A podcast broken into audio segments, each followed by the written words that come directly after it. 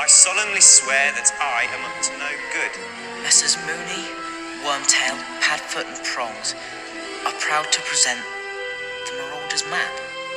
If you succeed tonight, more than one innocent life may be spared. Expecto Patronum! Hey everyone, welcome to Hogwarts, a podcast. Hey everyone, welcome to another episode of Hogwarts, a podcast. Uh, we're doing chapter 15, the Quidditch final. So, a little background here before we get into the episode. I've been away the last month and a half uh, in South America. We have been posting episodes, obviously, every week on Saturday, every Saturday morning. Uh, thank you to Elizabeth, who is actually on the episode today, Hello, everyone. And Anna for kind of holding things down on the Twitter and Instagram part of it. I really appreciate that. Uh, the help has been amazing. I've been editing away in South America, trying to get some of these episodes out for all of you, so I hope you enjoyed them. I do have a couple of shout outs from our social media. We've gotten a lot more engagement and a lot more interaction, which we're also very thankful for. Oh, it's so much fun when you guys respond. So thank you for that. It's really cool. So, uh, just a couple of quick shout outs. Uh, Jenny Conway at Jenny Conway, uh, J E N N I Conway, uh, listens to us while at work. Uh, she's kind of caught up on all of the podcasts. So, we really appreciate that. Uh, the listens and just the feedback is really appreciated. So, thank you, Jenny. Uh, we have H and H Drinks on our Instagram.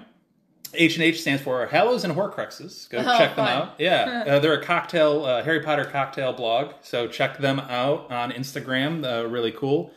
Um, they're also reading Prisoner of Azkaban as we're going through it, so it's kind of meshed really well with their reading schedule. so time. they've liked what we've done so far. So thank you guys for listening. Uh, really cool. Uh, their drinks look awesome. We will try a couple, and we'll give you a shout out next time we have Anna on. We'll we'll probably try one of those cocktails.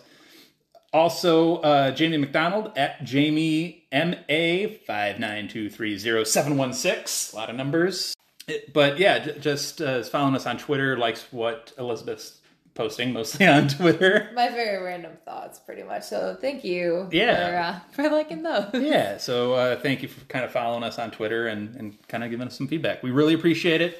Give us some feedback, and we'll shout you out here on the podcast. We we really appreciate everything uh, that you guys are doing for us. Also, on my travels, I hiked to Machu Picchu, and on my hike, uh, I met this cool family. They were doing the hike with me, uh, family of five from DC. And really quick, I wanted to really shout out Alice and Liam who spent hours of this hike with me talking Harry Potter. Uh, I found out, fun. yeah, we found out that Alice and Liam um, like Harry Potter, read Harry Potter, and they had all of the questions for me when they found out I did this podcast. Um, I know uh, Alice uh, really likes books one through four. Yeah? Not as big of a fan as books five to seven. Oh, Alice, I love five. I know. That's what I told her. I'm like. I know. I loved five as well. I'll let her. Uh, she can interact with our, our podcast a little bit more, and we'll let her explain a lot of that. But um, I know she's a big fan of Hermione. Hmm. Both Liam and Alice disagreed. Uh, With you? yeah, they disagreed with me about my Trelawney takes, which, folks, you're going to get a lot more of them here and in the next chapter. So be prepared. So I'm sorry, Alice and Liam, you're going to get more of it. Uh, but it was fun uh, talking Harry Potter with you guys, and I hope you can interact with us going forward and and kind of share a lot more of your thoughts because uh, we love to kind of feature you guys a little bit more. Thanks So- for adopting Dan into your family, keeping him safe on the travels. uh, yeah, it was a lot of fun, guys. It was a lot of fun.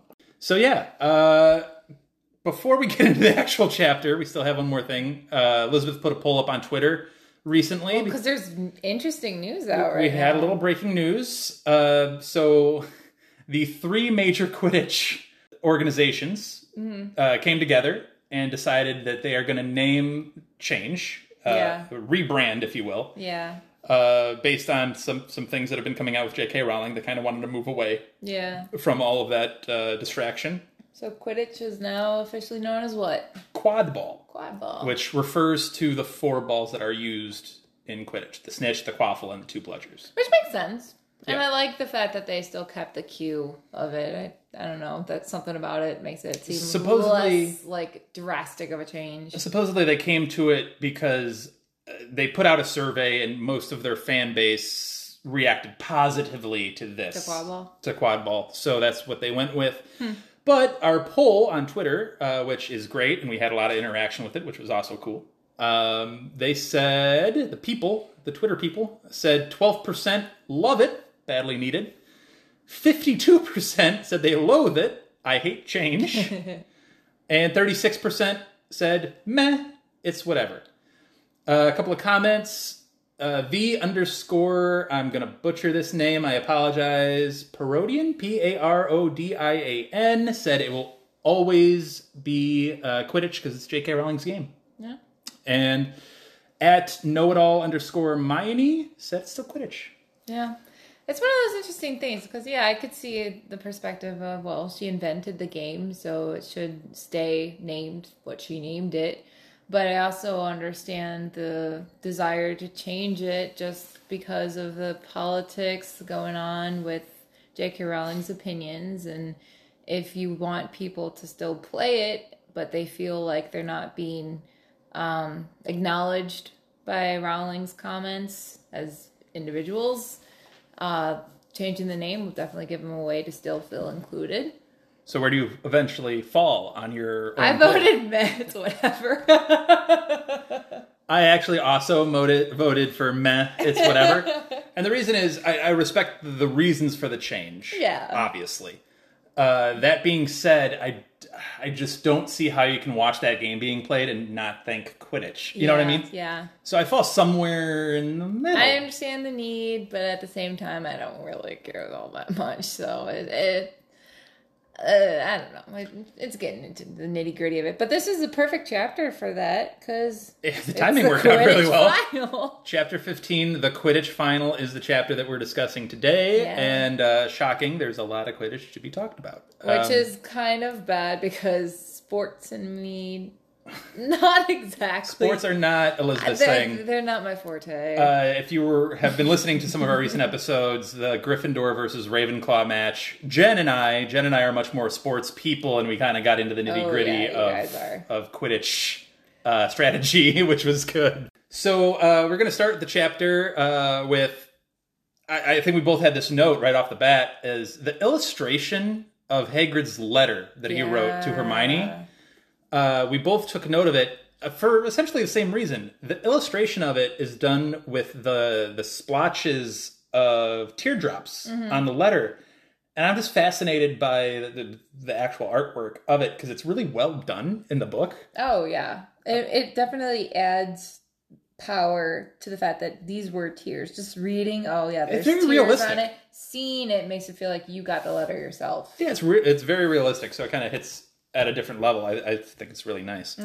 Also, I love the fact that I just listened to your episode with Jen today, so it's fresh in my brain. But how Hagrid wrote this letter specifically to Hermione, not all three of them. Like it, it's Hermione who put the most work into this trial. She's the one who's been there for him with that. So of course he sent it to her.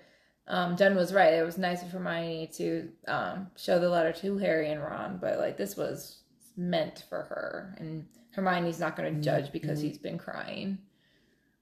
No, I, well, I think Hagrid's very open with his emotions anyway. Yeah, which is great. I love it, but, But, oh, it's so sad Uh, no, it, it Hermione's definitely putting in a lot of time, which Hagrid recognizes and is like, "Hey, you've done a lot. You're already doing a lot." Mm-hmm. Um, but he's definitely grateful for all the effort. It's obviously bad news. yeah, Um, so Buckbeak is he's getting an appeal, yeah, but but it's a pretty foregone conclusion to what that appeal is going to be. I like how Hagrid goes. Beaky enjoyed London. How exactly did this hippogriff enjoy London? Where was this hippogriff stored in London? I could totally see Like it. at the just zoo, like- like, randomly? Like did they just have an offshoot? well, where did where would he have gone? Like the Ministry of Magic, right? Yeah, like downtown London. yeah, I could see him just like hanging out by the dumpsters Did he enjoy some like did he enjoy some room at the ministry, like some I courtroom? yeah, maybe there's a room in the ministry that like I don't understand how Beaky be- really enjoyed. London. I get Hagrid's a glass half, glass half full kind of guy, but I'm just wondering. He was like, sightseeing, you know. I guess. Uh, Whatever.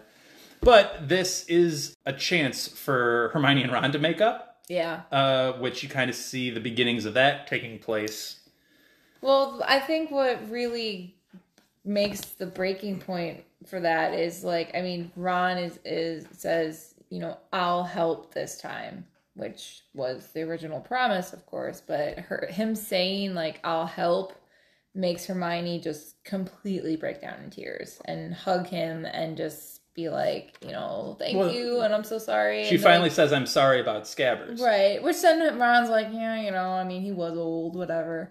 But It's yeah, a conversation that needed to happen several chapters ago. Yes, but you know they're both stubborn. But it, it's nice that this, I mean, tragedy brings people together, and that's exactly what this is doing. Buckbeak is is rekindling the friendship, or at least making them realize we need to move on. It's time.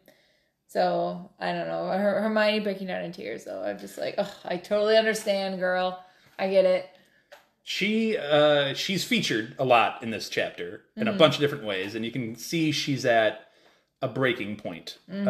Uh she's at her top most stressed level. Uh oh God, yeah. and for a variety for a variety of reasons. You have obviously the Hagrid news that came at the beginning, Mm-hmm.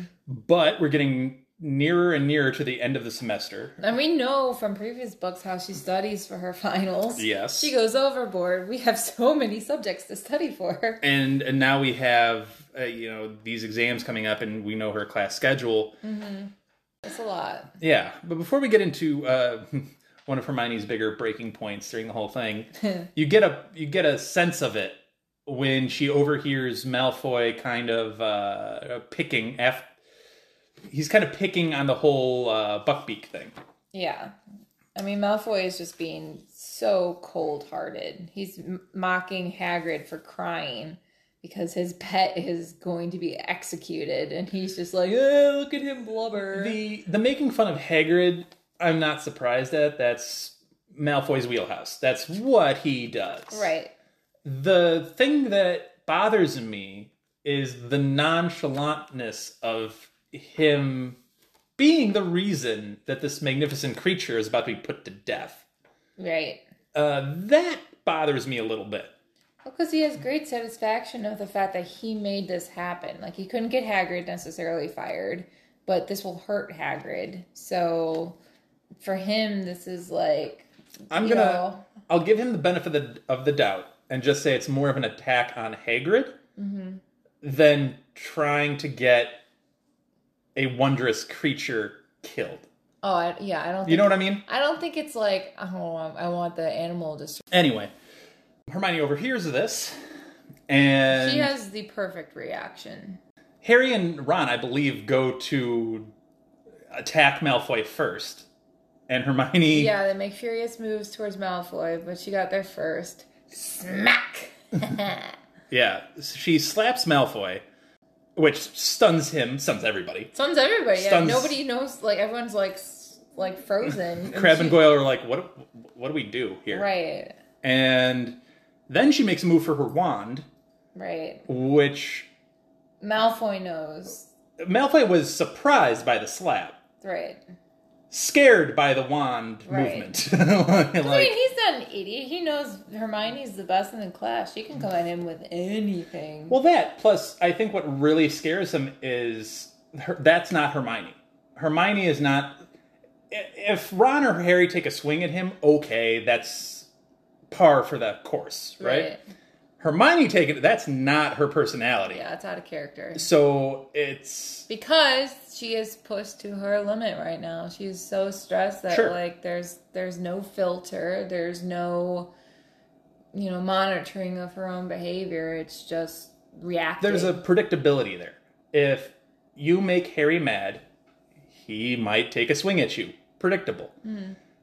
If Ron you make even more so. sure, if you make Hermione mad, you genuinely don't know how what she's going to do or how she's going to react because you haven't seen that before yet. right. You know, and obviously, like you were saying, she's obviously very talented, very smart. You don't know what's coming next, which I think is more of the fear. Plus, also, I mean, like I identify with this because I've been very, very stressed lately, and I know when I'm tired and stressed and overwhelmed and anxious and all that stuff, my personality is not where I normally am, and sometimes I, if I'm pushed to that limit, I will snap as well.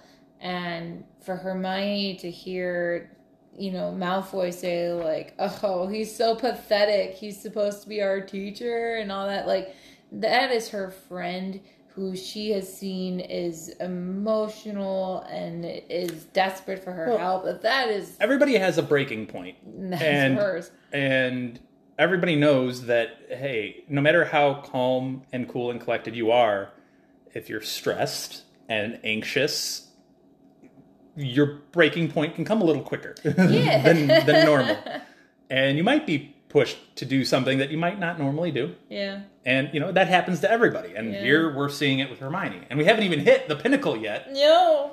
Which she's just having a day. uh, she's she's having a moment, and the moment gets a little bit worse when she goes to Trelawney's divination class. Which, to Trelawney's credit, I mean, Hermione is already coming in with the mood. Ron and Harry are both still flabbergasted. Oh, Trelawney's by- walking into a buzzsaw right now. Yes, and I know what that's like. I mean, you can recognize when students come in, sometimes you can just tell they are having a day. And you either, depending on the kid, you leave them alone or you pull them into the hallway of like, you know, are you okay? Do you need to take a step out? Like, what's going on? But Trelawney's not paying attention to that. Maybe because she just expects Hermione to be as she always is, as the student who's going to try to pay attention. But Hermione starts off kind of snickering.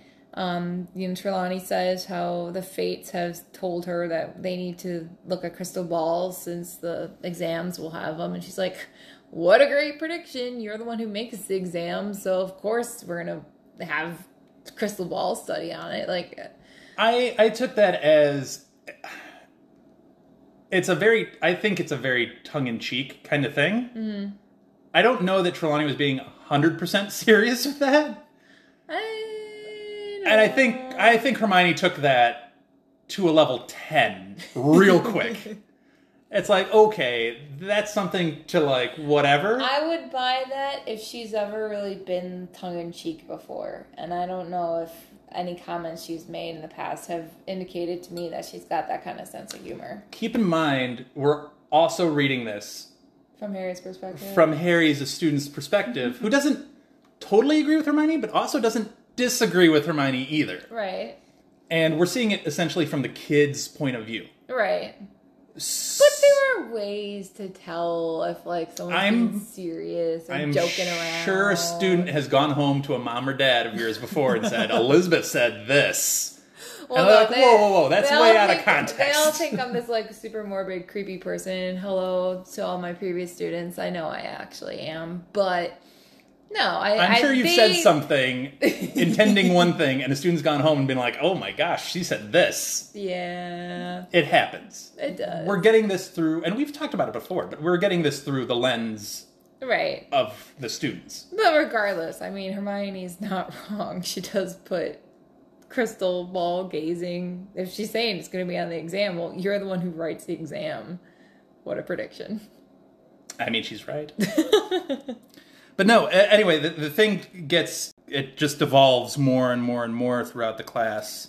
Well, because like Trelawney, I mean, to her credit, like when when Hermione makes that comment, Trelawney, even if she heard it or not, we don't necessarily know. She ignores it. She's picking her battles, and that's an important thing to do as a teacher. You pick your battles, But but she's not the only one that may or may not have heard this. Other students are hearing this, and then it's like an avalanche. Like Right. one thing drops, and then another thing drops, and then suddenly you lose control of the entire classroom. Right. So obviously, Harry and, and Ron are right next to uh, Hermione during this entire Well, class. of course, they're sniggering because it is a funny comment, and it's Right. not the kind of thing Hermione usually says. but it's one thing after the other. So eventually, she comes around. Professor Trelawney comes around and says, "Hey, do you need help with the crystal ball?"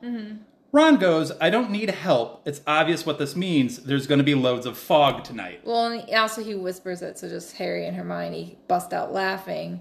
So if they're on the other side of the room cracking up, of course she's like, "Okay, you need to stop, start paying attention, and, and trying." But this is it. the this is the trickle down effect of how the class gets. Mm-hmm. so like so little crazy. Hermione's in the in the mood of this is stupid, this is a waste of my time. I could be doing something else, and uh, um, She's making up. She's trying. She's upset because she just missed Flitwick's class. yeah, she missed Because she's overstressed. So now she's taking out that frustration, which is her fault, right? on Trelawney. And of course, Trelawney is getting irritated because this is an important lesson. This is the first day of the unit, and she tries to do what she's always done: is go over and be impressive and look at Harry's crystal ball and talk about seeing the Grim, and that is the final straw for her. But here's the thing about that. So the idea of the the grim in the crystal ball, Mm-hmm. let's say.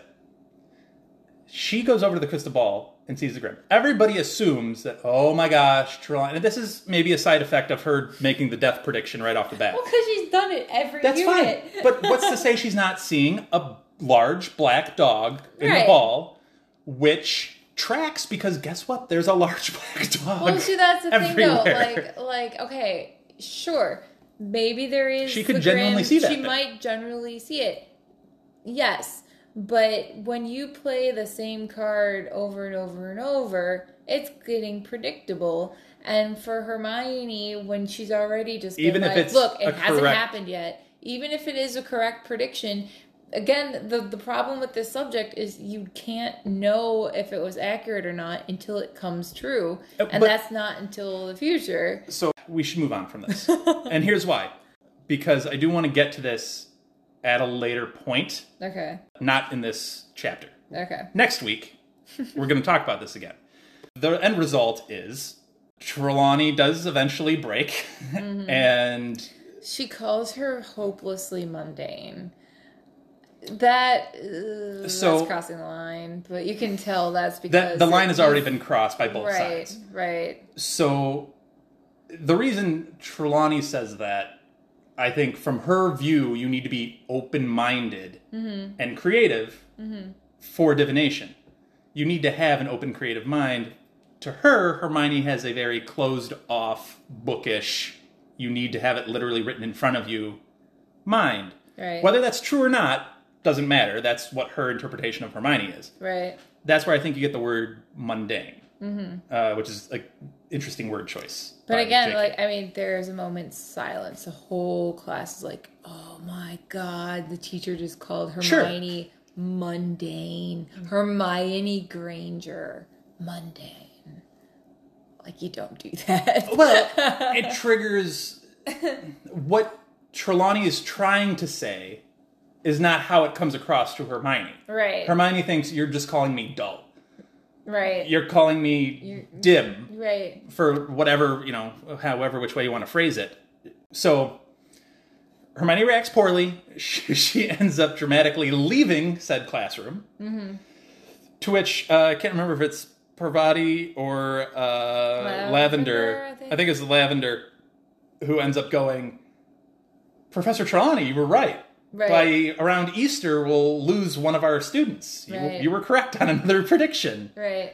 And Trelawney gives this like wry smile and is just like, you know, that's what I do. The inner eye can be a burden, my dear. Like, so whether you want to interpret that as a true prediction or not, I mean, it is what it's it is. one of the more interesting ones that she made from that first lesson, simply because it was so specific. She's not I mean, trying was- to kick out a student. No, and and it wasn't necessarily saying like someone is going to be kicked out. It could have been like, I mean, when she said it, someone will lose one of our numbers forever. It almost sounds like someone's going to die. Right. But this, I mean, it, it seems less, you know, like just show offy or kind of like fraudulent than the whole like Neville's going to break a teacup and be late to class. This was much farther along in the year and for it to happen and then for someone to remember that it happened um, i think that does add a little more credibility to her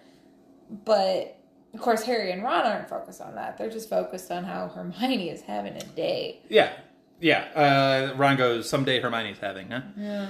Yeah, it is. And we haven't even gotten like halfway through the chapter yet because It's, it's a long one. it's the Quidditch final, and we haven't even mentioned Quidditch yet. Maybe it's just because I'm not a massive sports person, but the tension between the houses to me is ridiculous.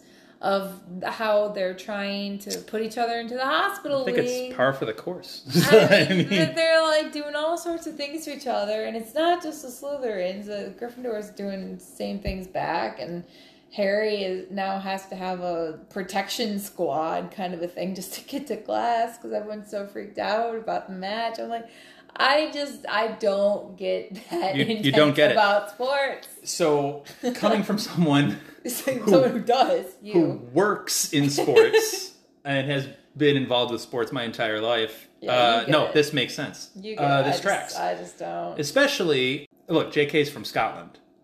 She is used to football for our friends overseas, or soccer for the Americans listening. Mm-hmm. It's intense. It's the world's favorite sport. And you look at the Premier League over in England, those fans are intense. Mm-hmm. And they live or die. And and here too. Yeah. Cubs and Sox fans in Chicago Yeah. live or die with their sports teams. The Bears, the Bulls, we live and die with our sports teams. It matters. And just not to me. that's fine. but uh, clearly, they got a crowd. They said that 200 people were in the crowd supporting Slytherin. That's and then the other three quarters of the crowd were for Gryffindor. Yeah, which prior to this, we were looking at some math trying to figure out how does that break down. And if you assume 200, all of them are from Slytherin and not just friends of Like- Slytherin. Students and let's say Snape. yeah. So then, you know, divide by the seven years, it's about 28 students, 29 ish students per class, which we were discussing. We There's a lot of students. We don't ever know. which we've estimated before. Mm-hmm. We've been like, there's we don't hear a lot of Hufflepuffs, we don't hear a lot of Ravenclaws at all, Right. And we hear relatively very few Slytherins even. Right. It's always the ones who just seem to either want to suck up to Harry or to bully Harry. Which again tracks because again we're getting this through a very specific lens. right. So there's probably a lot of people that Harry's never actually come into physical contact with at the school. Well, there's definitely there's got to be the ones who are like, oh, famous Harry Potter. Okay, now let's go into Transfiguration. Sure. Like you know. But anyway, so we took note of the number because it's very rare J.K. gives us a solid, defined number. Uh, So there is that. The match, though, I, I will say, even though I'm not necessarily a sports fan, Lee's commentary just cracks me up so much. He is so good at it. He's also extraordinarily biased. Oh yeah, Undeniably. I mean, McGonagall tries her best to like keep him in line, but I mean, he's just so funny. He like talks like sometimes he gets confused about which one's George, which one's Fred, or or he talks about like how you know Wood is a great keeper, tries to reassure the crowd, but then immediately is like, "Oh my god, I can't believe he actually saved that." he's just so fun. Yeah. Uh, bef- uh, before the match, you know, Harry's hearing about, well, one, Oliver Wood just drills it into his head that they need to win by, uh, they need to be up by 50 before you even get the snitch. Right, because otherwise they won't win the cup. So they drill that into his head. He hears about the last time that Gryffindor won was the legendary, quote unquote, legendary Charlie Weasley. I wonder how Ron feels about that. And Fred and George. Uh, they're used to it because they've heard it from Bill is legendary, but in different ways. Yeah, but I, Charlie's I feel legendary. like Fred and George probably are kind of like, eh, whatever, because they have their own legend. But for Ron to hear, like, Percy's trying to live up. legendary. Percy's trying to live like up to my it right now. It's my brother. But Percy's trying to live up to it right now. Yeah. Like he's he's trying to strive for it right now. But Yeah, they all are, but it's just interesting to, to have your sibling be described as legendary. that's what he is. um, I do like how Harry before the, the night before the match has that overslept dream. I think we can all identify with that. Yeah. Like oh my gosh, I missed my alarm. Oh wait, it's still 3 a.m. I still got like four more hours of sleep. And just the ridiculousness of it, like them playing on dragons, that did make me laugh. And then waking up and being Everybody like, has those dreams. But then when he wakes up, he's like, okay, wait a second. They definitely can't play on dragons. Not allowed in Quidditch. Everybody has those dreams. Anyway, so back to the match. Uh, I will recognize Bole and Derrick. We get Bole and Derrick uh, mentions who are Slytherins playing in this. I eventually was like, I, I kept thinking Derrick was a first name. Clearly, it's a last name, yeah. which is just interesting, and I was just threw me for a loop. But I was gonna say yeah. Slytherin plays dirty, but so does Gryffindor. yeah, Gryffindor does Gryffindor too. it like that first one where you know Fred threw his beaters club at the back of Flint's head. Like I just see that and I'm like, why? I, why would you do that? Hooch is beside herself. Yeah, trying because to call there's this game. so many rules being broken. Even McGonagall, though, I mean, like as she's trying to keep Lee in, in line, eventually she just gives up, and because she's she's so worked up too, she can't help herself. Yeah, so it, it's a very intense back and forth. Mm-hmm. Um, as I was reading it, I felt for JK. I know she doesn't love writing Quidditch scenes for this reason particularly. Yeah, it's it's hard. hard They're and it's hard. hard to make interesting. Yeah. She does a good job. Don't get me wrong. She does a great job. Well, it's But- one of those things that it's you have to see it and having it in words. It's just not the same. It's yeah, And I can imagine for her, it's frustrating because it's like she's probably seeing this in her head, Yeah. and what she's writing isn't necessarily Well, matching. that, and it's hard. plus also like I mean, this is maybe probably why I struggle as much with getting into sports. But there's just so much going on on the field or wherever it is being played that it's just like there's so much to look at and she does capture the quickness of it because it's like you almost get whiplash reading because you're like looking from chasers to seekers to Yeah. beaters to the goalies to uh, meanwhile the keepers. Harry's looking sorry. around for the snitch. Like there's just so much going on. So I understand the the frustration of having to write it. Yeah. So anyway, long story short, uh, Gryffindor does end up winning after a uh, after Harry comes back and catches Malfoy on his firebolt uh, and grabs a snitch.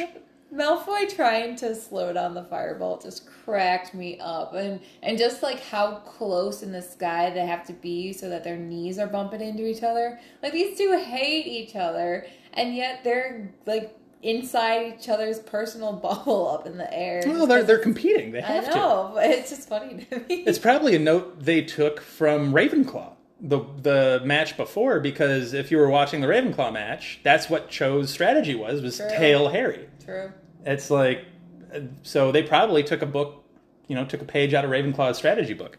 But anyway, um, so Gryffindor won. Gryffindor wins. Wood is happy. Wood is which happy. makes me happy. he deserves a win. And the thing that stuck out to me the most is Harry notes that he almost wishes a Dementor was there now yeah. because he's got a happy moment so strong that he thinks he would produce one of the best Patronuses ever made. Which is adorable. Uh, so it's so clearly he himself believes that this is a defining moment in his young life. That's a good way of, of making us, the reader, understand just how intense his happiness is. Because, I mean, we know what it takes to create a Patronus, and we know what memories he's tried using before. So for him to say this one, it would be, it would work. That's that's pretty happy. Yeah. All right. That's the chapter in a nutshell.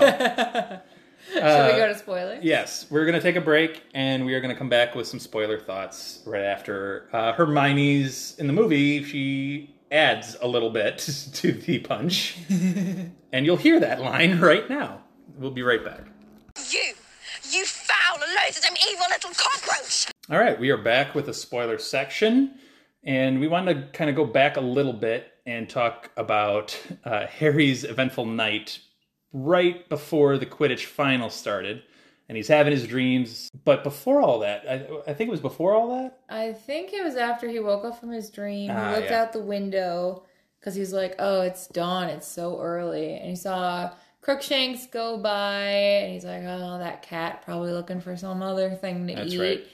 And then he sees a massive black dog, whom, since this is the spoilers, we know is um Sirius. thank you. I always say Cyrus. Sorry, Sirius Black. Um, which and he, I mean he freaks out and he's like, you know, I don't know. Am I seeing this? Ron, come on, come over and like check to make sure this dog actually exists. Which by this point makes total sense because he's had several experiences so far with seeing or hearing things that other people don't. So it's nice that he's learning, like, double check that um, am I seeing things? Like, Well, and he also has a moment of like, well, it can't be the Grim if Crookshanks is at least right. interacting. It can't it. be an omen if there's like a physical entity seeing it. So clearly, we know it's the two of them are on the hunt for Scabbers, aka Peter Pettigrew. Um, since clearly Peter has disappeared from the Gryffindor Tower, and you know his attempt to get into the tower, um, you know, and attack Ron, um, did not work. Which makes me just wonder like when you're able to transform into another animal can you communicate with animals that are just animals? I'm gonna say no. why Just I, I don't think that's a part of that magic. It's transfiguration. It's not a charm necessarily you're putting on top of it. Mm. I don't even know if that's a charm. It's not one that we've heard of, right but I think know, that's like, a more did- of a charm thing, not a transfiguration. i know he does say later how like crookshanks is the most intelligent animal of its kind that he's met for recognizing that sirius is not a dog like recognizing that he's a human but i just wonder like how did he convey to this cat that like you know this other creature it, there's you know something off with him and and not i mean obviously crookshanks if he if he could he she crookshanks? He, He. right? Yeah. If he can recognize that sirius is human obviously he he can recognize that peter is human as well but to convey to him that peter is a bad guy and we need i need him brought to me like how do you convey that I think he's just using Crookshanks. Well, okay. First of all, you think If- he's just being like cat chase a rat part of it, but also Crookshanks. I think if he can recognize Sirius Mm-hmm. through the guise of this massive black dog, mm-hmm. clearly you should be able to recognize the guise of Peter Pettigrew in, like I in this said, rat. yes, but how did he convey to him like this one is a bad guy and I'm a good guy? If you're giving the cat credit for looking through a disguise, I think animals generally generally have a sense of is this person good or is this person bad? You've heard it with dogs, you've heard it with cats. They have a mm-hmm. judge of character almost. They see like maybe it's something that related. Maybe because I'm pretty sure he said later on that Crookshanks is the one who stole all of Neville's passwords from his bedside table. Maybe Sirius is just giving him treats. Just bribing him. Just it? straight up bribery. It just seems like such a specific thing to convince a cat Well, to how- communicate to a cat. That's fine, but how does Filch have his connection with Mrs. Norris? Well, it's a similar thing. It's a uh, human communicating with a cat on a somewhat surreal level. Right, which is why I'm just like I'm so curious of of how that went down because if there is some level of communication that's possible, it makes me wonder like why McGonagall doesn't discuss it because I would think that would be one of I- the reasons to become one. no. Like I can talk to animals I would now. I would wholeheartedly dismiss that. Yeah. I think uh, that Animagus is strictly a transfiguration thing. Hmm. That what you're talking about would be more Flitwick's realm of charms of I some sort. there'd be a way to combine the two. Uh, maybe. um, but I don't think one means both. so I would knock down that theory. But I now It just seems like That being said- goes above and beyond. well that being said, Crookshanks was bought at a magical That's true. creature That's true. shop, and You we saw what truly ma- like Molly's love of the rats playing uh, jump rope with their Right. tails. Those were magical creatures. Crookshanks doesn't seem to have any innate, quote unquote, magical ability that we can see. Mm-hmm. That doesn't mean that she's not, or that he's not. You know what I'm saying? So this may be part of it. Maybe. Maybe, I mean, he said, like I said, he he said he was the most intelligent creature. which could also time. explain Mrs. Norris. But either way, Yeah. I just in, in my head canon, I I want them to be BFFs, having nice little fun conversations, roaming the grounds, searching for each other. I think Sirius is just feeding him rats. I think that's. I think it's straight up simple bribery. I don't think there's any like real big trick to it. Anyway, um, but it, on in all seriousness, it was an interesting sight for Harry to see yeah, the the big black dog that's been essentially stalking him this entire book, right. Clearly communicating Well, and interacting with because he he just heard Trelawney once again say, "There's the Grim coming closer and closer." So I was like, "Ugh, "Gosh darn it, there it is again." But is it like? It's a nice. Well, those are the those go to the thoughts that I want to get back to Well, it's it's, it's just a nice thing for him to be like, okay, I am sane. Yes. Um, so the other thing we kind of wanted to get to is this is really the last real glimpse of Hogwarts Quidditch that we get for quite a while. At least the final match. I mean, we don't we the Triwizard Tournament digs Right. into it in book four, Right. I mean, Quidditch in book four is just the World Cup. Then which isn't Hogwarts based. That's right. a Quidditch It's World Cup. Just professional. and Um, then, uh, in Order of the Phoenix, I mean, we see a little bit, but Umbridge ends it, right? so we don't really get it in five either that much. I mean, we get like we get Quidditch, but Harry not playing Quidditch. right? So it's not the same. It's not like Right, you're not in the we've gotten we've gotten so much Quidditch in this book, so much. so much. we got Cedric Diggory and Hufflepuff. He literally played all three others uh, Yeah, houses in this book. We Maybe got the that's why she Hufflepuff, Ravenclaw. so sick Ravenclaw. of writing them. Maybe But we know Half Blood Prince. I mean, he is captain of the team now, but he's also kind of obsessed with everything Malfoy is doing. we don't get. I guess the point is we don't get Quidditch to this level in Prisoner of Azkaban ever again. Right, Like this is the most Quidditch you're ever gonna get. right. This is the most quad ball so, you're ever so gonna if Quidditch is your favorite thing. It's kind of downhill from here. A little bit. I mean, there, like you were saying, there are touches and hints and big moments.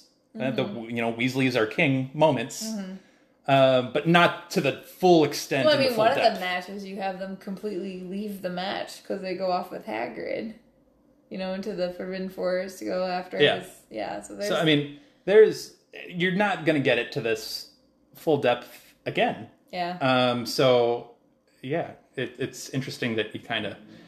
Luckily, uh, between you know Jen and I, I know Elizabeth's not a big Quidditch sports person, but at least between Jen and I, we got some good Quidditch talk in, and you know we got to. I get more excited about Quidditch when Luna commentates because her commentary is the best. Okay, Luna or Lee, who you got? Oh, Luna! You just Luna! spent Luna, okay, I love You just when spent a whole non-spoiler. I love Lee commentating on everything, but Luna is what I would be when I'm watching sports. So I fully appreciate it. you just spent a whole non spoiler talking up Lee and his commentary, and now you're just gonna turn on him like that. Yeah, because Luna is is the pro. Luna is me when it comes to sports. So, you got anything else for the spoiler section? I just think one other thing about Quidditch. I mean, Harry later on, when Krum comes into the picture, he's so obsessed with how Krum can pull off these moves with such elegance is the wrong word, but skill maybe. But Harry does a lot of cool maneuvers in this match as well, without necessarily giving himself credit. The only thing I'm gonna say to that in the in the sports world, this is the equivalent. They're 13. this is the equivalent of like high school sports. Yeah. Krum is young. Number one, he's not much older. Right. Two, he's doing against pros. like Right. these are no, pros, no, I, I adults. recognize I recognize that Like- Krum is like professional and better. But I mean like it, it They're all on firebolts. It was you know? amusing me how like, you know, Harry noticed the whole Slytherin team forming a V formation to try to attack one of the players and he sprinted in there and, and disrupted it and his whole like I don't know, he saw the two Slytherin beaters, I think, try to attack him from both sides and then just dipped down really quickly and they made them smash into each other. Like he had some some good maneuvers. He has moments. Yeah. Yeah, he's he's he's really good. I'm not saying he can't go pro. I'm just saying 13 year old Quidditch is different than the Quidditch World Cup. Yeah, yeah, yeah, So- yeah, yeah. All right. Well, no, I don't have any other other spoiler thoughts. All right, we'll wrap up a short spoiler section. Um, Mainly because I'm excited for the next chapter. the next chapter is a big one. Uh, so, especially for, for this podcast, because we know we've opened up a whole can of talking worms. about Trelawney again next week, guys. So come on back for that. It's a whole thing. Uh, so hopefully, you guys have enjoyed this episode. Thank you again to uh, all of uh, the people that we shouted out at the beginning of the episode: Jenny Conway, um, H and H Drinks, Hallows and Horcruxes, Jamie McDonald, Alice and Liam. Thank you again for all of the time spent on the hike talking Harry Potter. Uh, it was awesome, and I hope you guys continue to listen and. I hope you continue to interact with us on Twitter and Instagram. So keep listening. Thanks again. We really appreciate it. Bye, everyone. Thank you for listening to Hogwarts, a podcast. If you like what you've heard, please click the subscribe button on your preferred podcasting app and follow us on Twitter and Instagram at Hogwarts Pod.